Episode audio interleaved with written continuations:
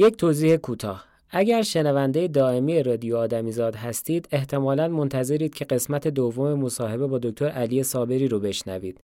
اما انتشار قسمت دوم به دلیل یک سری از ملاحظات فنی به چند اپیزود بعدتر موکول شده. داستان جسد دزدی و شورش علیه دکترها در نیویورک.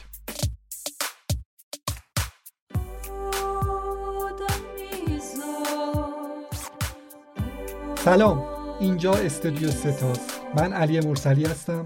و من فربود زمانی هستم. شما دارید به رادیو آدمیزاد گوش می‌کنید. توی این قسمت به همراه فربود داستان یه خورده عجیب و غریب در مورد جسدهای تشریحی برای آموزش پزشکی رو براتون تعریف می‌کنیم. داستان شورشی علیه دکترها که منجر به کشته شدن تعدادی از مردم نیویورک در امریکا هم شد.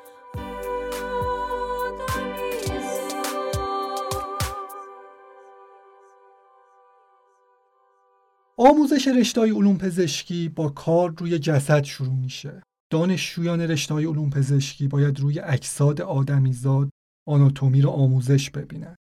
آناتومی یکی از کلیدی ترین آموزش های رشته پزشکیه. باید یکی که تبابت می‌کنه بدونه که داخل بدن چه خبره به طور واقعی اندام ها بافت ها ارگان ها رو ببینه مسیر رگ ها عصب ها اتصالات عضلات استخون ها رو به طور واقعی درک کنه.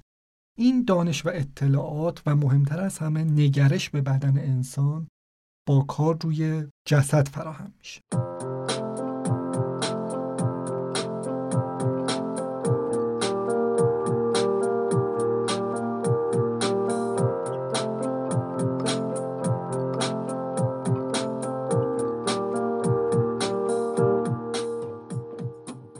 هرچند که کتاب های اطلس آناتومی تکنولوژی های جدید تصویرسازی سبودی و دوبودی و واقعیت افسوده و پیشرفت های از این دست خیلی آموزش های پزشکی رو راحت کردن ولی واقعیت اینه که نیاز به جسد منتفی نشده. هنوز هم بچه های رشته علوم پزشکی باید روی جسد آموزش ببینن. از قدیم تا به امروز پیدا کردن جسد برای تشریح و به قول عوام تکه پاره شدن توسط دانشجوها که البته عبارت درستی نیست خیلی مشکل بوده. توی کشور ما که سالهای قبل منع شرعی وجود داشته و البته با فتواهای مجتهدین این منع شرعی تقریبا برداشته شده یا به عبارت درستتر مشروط شده.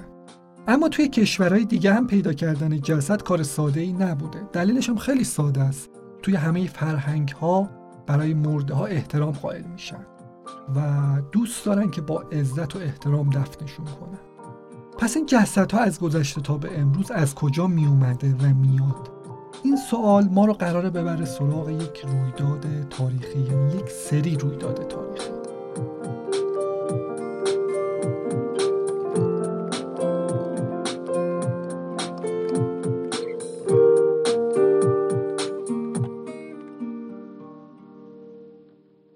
بود داستان جسد دزدی از کجا شروع میشه؟ داستان جسد دزدی ما از نیویورک شروع میشه. سال 1788 زمانی که ساخت و ساز و توسعه نیویورک به وسیله برده های سیاهپوست شهر پیش می‌رفت. متاسفانه به خاطر وجود نجات پرستی و جایگاه اجتماعی پایین اون برده ها بعد اینکه فوت می‌کردن فقط می‌تونستن تو دو تا قبرستون خارج شهر دفن بشن. یعنی حتی قبرستون سیاها و سفیدا جدا بوده. جفت این قبرستونا نزدیک مدرسه پزشکی کلمبیا کالج تنها مدرسه پزشکی شهر بودن. مدرسه پزشکی کلمبیا از شانس خوبش نزدیک قبرستون برده های سیاه پوست تو حاشیه شهر. میگیم از شانسش چون توی اون دوره و زمونه درآوردن جسد افراد از قبرشون و استفاده ازشون تو کلاس های آناتومی کار خیلی عجیب و غریبی نبود. از اونجایی که نمی‌شد اون زمان یه دوره آموزشی مخصوص جسد دزدی برگزار بشه یا یک کتاب راجع به روش های جسد دزدی و نگهداری جسد بنویسن دزدی ها بیشتر تو زمستون انجام می‌شد که طی فرایند دزدی جسد کمتر تجزیه بشه. زمستون اون سال بود که تعداد جسد دزدی ها تو نیویورک یهو رفت بالا. اما خب بالاخره دست این جسد دوستا تو فوریه برای یه گروهی از برده های آزاد شده رو شد. اونا هم دست روی دست نذاشتن و دادخواست فرستادن به شورای عمومی شهر. اما شورای گرامی مربوطه نه تنها هیچ کاری نکرد بلکه دادخواست رو کلا نادیده گرفت. گذشت و دو ماه بعد توی آپریل چند تا بچه داشتن بیرون بیمارستان نیویورک بازی می‌کردن.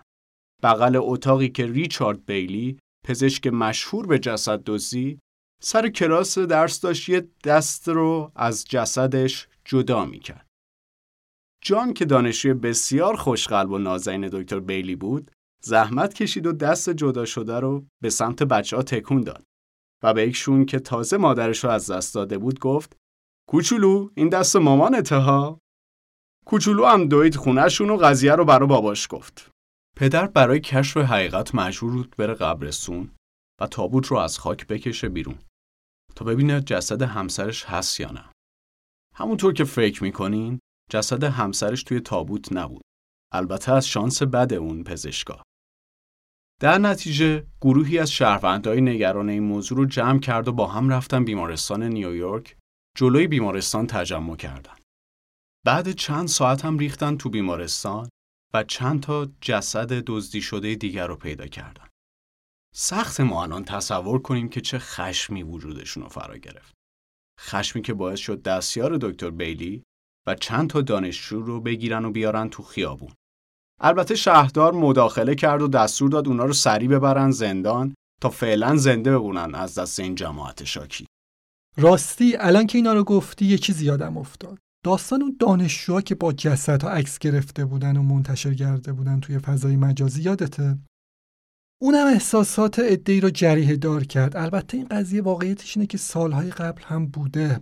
دوره های دانشجویی ما و قبلتر از ما هم با جسدها عکس گرفتن امر خیلی نامعمولی نبود ولی جامعه در حال حاضر به لطف شبکه های اجتماعی روی این قضیه حساس شده الان هم ظاهرا سختگیری ها و دستورالعمل هایی در مورد عکاسی و فیلمبرداری در اتاق تشریح اعمال میشه.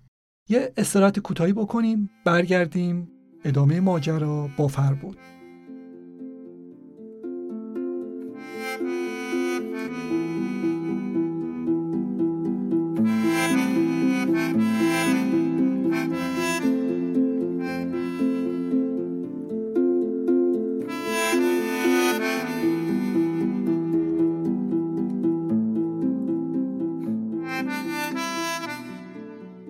بعد رو شدن ماجرای جسد دزدی شورش ها چند روزی ادامه داشت. حداقل سه تا از شورشی ها و سه تا مأمور پلیس توی این نارامی ها کشته شدن. بعضی جا هم نوشته که تا دوازده نفر هم توی این درگیری ها کشته شدن. قطعا ولی این شورش ها بی تأثیر روی آینده جامعه نیویورک نبود. تا سالها بعد این داستان ذهنیت مردم نیویورک نسبت به دکترها خراب شد. از اون مهمتر یک سال بعد تو ژانویه 1789 اساسنامه ای تصویب شد که برخورد درست با اجساد رو تعیین می‌کرد و کسی که این قانونها رو زیر پا میذاشت با مجازات های شدیدی روبرو می‌شد. همچنین توی این اساسنامه برای اینکه آموزش پزشکی پیش بره و مختل نشه اجازه داده شد تا از بدن مجرمین اعدام شده برای تشریح استفاده بشه. اما به نظرتون چی باعث میشه که امروزه ما با وجود کمبود جسد برای کلاس آناتومیمون سراغ جسد دزدی نریم؟ شاید با خودتون فکر کنیم که خب اگه بریم جسد دزدی دستگیرمون می‌کنن. اما بیایید فرض کنیم که ما اصلا از جسد نمیترسیم و می‌تونیم بدون اینکه حتی کسی متوجه بشه با یه هزینه و زمان نسبتا مناسب جسد رو از خاک در بیاریم و ببریم سر تخت تشریح. آیا این کارو می‌کنیم؟ جوابتون احتمال زیاد نه هست. اگه جوابتون آره است، لطفا بهمون ایمیل بزنید و بیاید با هم دوست بشیم. اما اگه بخواید نظر ما رو بدونید، ما فکر می‌کنیم با این پیشفرزایی که گفتیم، انتخاب آدم بستگی به باورش در مورد ماهیت اون جسد داره. ریشه جسد دوزی توی این قصه شهر نیویورک برمیگرده به حاکمیت اسبقش یعنی بریتانیای کبیر. توی اون زمان خیلیا تو بریتانیا میترسیدن که تشریح جسدشون باعث بشه تو روز قیامت چون بدنشون تیکه تیکه شده نتونن برن در محضر خدا و قضاوت بشن.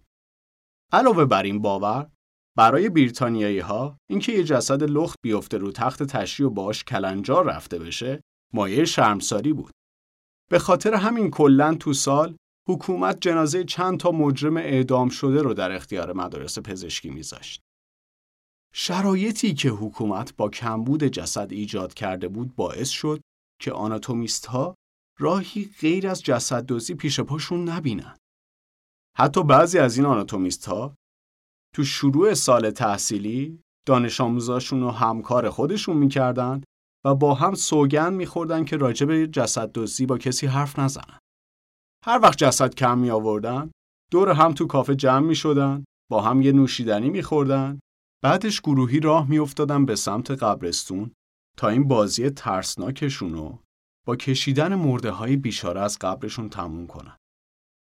بالاخره قانونی شدن اهدای بدن برای آناتومی بعد از مرگ یه خط بزرگ روی نیاز به جسد دوزی کشید. البته فر بود یه نکته جالب بگم که آناتومیست های اروپایی خیلی پیشروتر از آناتومیست های آمریکایی توی تشریح اجساد بودن و اصلا یه جورایی هم موجب حسادت دانشجوها و آناتومیست های آمریکایی شده بودن که چرا اونا خیلی راحت تر از ما دارن اجساد رو بدون مشکل تشریح می‌کنن. حالا جالبه که توی ایران هم ما مشکل پیدا کردن جسد برای تشریح داریم. توی ایران جالبه بدونی که طبق آمار تعداد جسد خانوم ها برای تشریح خیلی کمتر از آقایونه. توی سالهای اخیر ما برای آموزش علوم پزشکی مشکلات خیلی زیادی برای تامین جسد داشتیم. طبق آمار ما باید بیشتر از 500 تا جسد توی دانشگاه ها هر سال داشته باشیم ولی تقریبا بین 200 تا 300 تا به زور تامین میشه. این قضیه باعث میشه که از یک جسد گروه های خیلی زیاد دانشجو مجبور بشن بارها و بارها استفاده بکنن و خیلی خوب نتونن آموزش ببینن و این نقص آموزش بالاخره تاوانی داره که خب ما می‌دونیم که جامعه این تاوان رو ممکنه بده سال 1832 یک فیلسوف خیلی مهم و شاخص تاریخ شد اولین کسی که بدنش رو به علم اهدا کرد. فیلسوفی که بنیانهای اساسی فایده گرایی رو در فلسفه اخلاق درست کرد. جرمی بنتام. احتمالاً اسمشو نشنیدید اما مطمئنم با فلسفهش آشنایید. خلاصه بگیم بنتام میگه هر کاری که بیشترین منفعت و سود رو داشته باشه باید انجام بشه و اون کار کاریه که درست و اخلاقیه. تو وسیعت نامش هم به همین دلیل تحت فلسفهش ذکر کرد که بدنش رو تشریح کنن تا قبه اهدای بدن در راه آموزش و تحقیقات پزشکی بین مردم بریزه. البته بنتام خدا بیامرز به اینکه جسدش رو تخت تشریح آشولاش بشه راضی نبود. به خاطر همین وصیت کرده بود که کل بدنش رو آخر سر مومیایی کنن و به نمایش عمومی بذارن. اگه یه سرچ کنید اسمشو می‌بینید که هنوز بنتام روی یک صندلی تو کینگز کالج لندن نشسته. فر بود تو جسد تو حاضری که اهدا بکنی؟ حقیقتش من یه برنامه دیگه داشتم واسه جسدم. برنامه این بود که اول اون عضوهاییم که به درد می‌خوره رو اهدا کنم باقی جسدم رو ببرم پیش یه آناتومیست که استخونامو ازش در بیاره و اون اسکلتم رو تبدیل به یه مدل آناتومی بکنه پس تو دوست داری که خیلی بیشتر تو دانشکده ها باقی بمونی. اگه جواب شما هم بله است می‌تونین که به دفتر اسناد رسمی مراجعه کنید و جسدتون رو اهدا کنید. از نظر قانونی چنین امکانی الان فراهمه. جسدها که میپوسن و از بین میرن فایده ای ندارن. نظرت در مورد احترام به اجساد چیه؟ آیا باید به جسد اصلا احترام گذاشت؟ با این پیشفرض که جرمی بنتام هم یه فیلسوف فایدهگرا بوده و اگه از دید فایدهگرایی به قضیه نگاه کنیم اصلا دلیلی نداره که به جسدها احترام بذاریم. نظرت چیه؟ خب فرض کنیم که ما به جسد بی احترامی کنیم. پیامدش برای افراد باقی مونده چیه؟ جواب این سوال رو فکر کنم خیلی بهتر از من فیلسوف معاصر جاناتان هایت توی کتاب ذهن درستکار داده. این فیلسوف اینجوری جواب میده که فایدهگرایی به نظر همه چیز نیست. یه سری ارزش هایی توی جوامع وجود داره که این ارزش ها الزامن ممکنه که ظاهر فایدهگرا نباشن یا ذهن ما حداقل ذهن محاسبگر ما نتونه که فایده رو از اون بیرون بکشه. ولی باعث یه سری همبستگی های اجتماعی یه سری باندهای اجتماعی اعضای جامعه به هم میشن و اینا رو خیلی نمیشه که تو قالب فایده توضیح داد. احترامی که ما برای اجساد قائلیم احتمالا از این دسته است.